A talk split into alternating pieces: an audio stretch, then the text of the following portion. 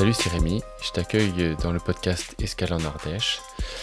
Pour ce défi, j'envoie du 6 janvier. Je vais te partager l'histoire d'un lieu inspirant en une seule prise.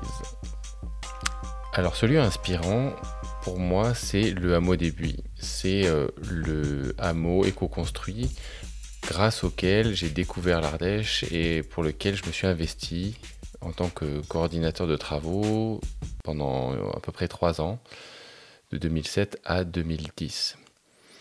Alors, je, t'ai parlé de ma rencontre euh, avec Pierre Rabhi quand j'étais étudiant, puis euh, jeune ingénieur, quand je travaillais à Lausanne dans la menuiserie industrielle.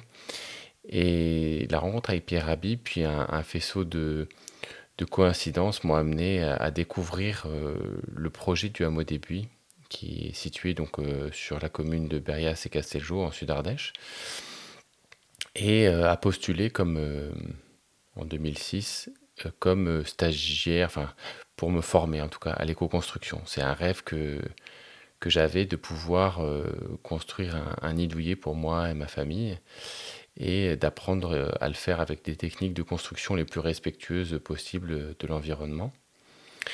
Et la venue, donc j'ai été recruté. Euh, pour, euh, j'ai fait partie des, 20 euh, stagiaires pour la formation L'art de bâtir, la formation initialement proposée. Et donc, je suis arrivé en Ardèche en 2007 avec, après avoir démissionné hein, de mon travail comme, comme technicien dans une menuiserie en Suisse. Et j'ai atterri en, en Sud-Ardèche, un peu comme un un pionnier euh, avec une vingtaine d'autres personnes. On était euh, là pour se former, apprendre des techniques nouvelles et construire 20 euh, bah, logements qui étaient prévus à construire en paille, en ossature bois, avec des techniques innovantes. Il n'y avait pas d'entreprise qui, était, qui existait pour répondre à, cet appel d'offres et du coup, on a constitué un groupe bah, de de gens qui se formaient, qui allaient apprendre les techniques, et à, côté de professionnels euh, et, de l'architecte, Pierre-Henri Gomez, à qui je rends hommage, qui a dessiné euh, à l'aide bah, de, de, tracés assez euh, sophistiqués, incluant notamment bah, les, les, ce qu'on appelle les tracés sacrés, ce qui préside à la construction par exemple des cathédrales. Bah, là, ça a été utilisé pour le dessin euh, de, du hameau. Donc, euh, j'ai retrouvé il n'y a pas longtemps dans mes archives les, les, plans qui nous avaient été donnés avec euh, les tracés en forme de rosace, de, de spirale de Fibonacci. enfin, vraiment, il y avait une harmonie, quelque chose de très beau en fait sur le, sur le papier. Et moi, quand je suis arrivé pour me former, il y a eu assez rapidement besoin bah, de faire la coordination de ce chantier. Et comme euh, j'ai une formation d'ingénieur, des outils de gestion de projet, d'équipe, de gestion de, budget, euh, bah, j'ai mis ça au service des porteurs de projets et des futurs habitants. Et euh, en, traçant bah, les, enchaînements de tâches, en faisant la coordination des équipes le matin, ça a été bah, mon job pendant trois ans. Trois années vraiment inspirantes au plus haut point. Euh, ça m'a permis énormément de rencontres, des amitiés. Et ça m'a permis aussi de révéler, euh, donner du sens aussi.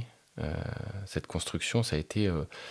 Pierre-Henri, l'architecte, nous disait bah, bâtir, c'est aussi s'élever. C'est-à-dire qu'il y, a une dimension où on, grandit en bâtissant. Et je l'ai vraiment ressenti. Il y a des, des, des grandes forces et, l'intelligence collective à l'œuvre dans un, dans un, chantier comme ça. ça c'est devenu un chantier participatif. On a été jusqu'à 15 euh, professionnels salariés par euh, la société civile euh, du hameau début et jusqu'à 45 bénévoles en plus de ces 15 salariés. Donc on a passé des étés en 2009-2010 à, plus de 60 sur le chantier à construire. Et là, en, préparant bah, cet épisode, je, je suis allé voir donc sur le site du Hameau Début et, c'est vrai qu'il y a des photos, il y a, des, il aussi des, des, gens qui sont venus faire des reportages, qui ont fait des publications, euh, des portfolios, des diaporamas. Et ça m'a remis euh, bah, dans une ambiance, euh, dans une nostalgie vraiment de, de ce temps que j'ai passé sur le lieu à, à bâtir, à rencontrer des gens, à vivre quelque chose, une vraie aventure. Et, et je vois que le projet bah, initial a beaucoup évolué.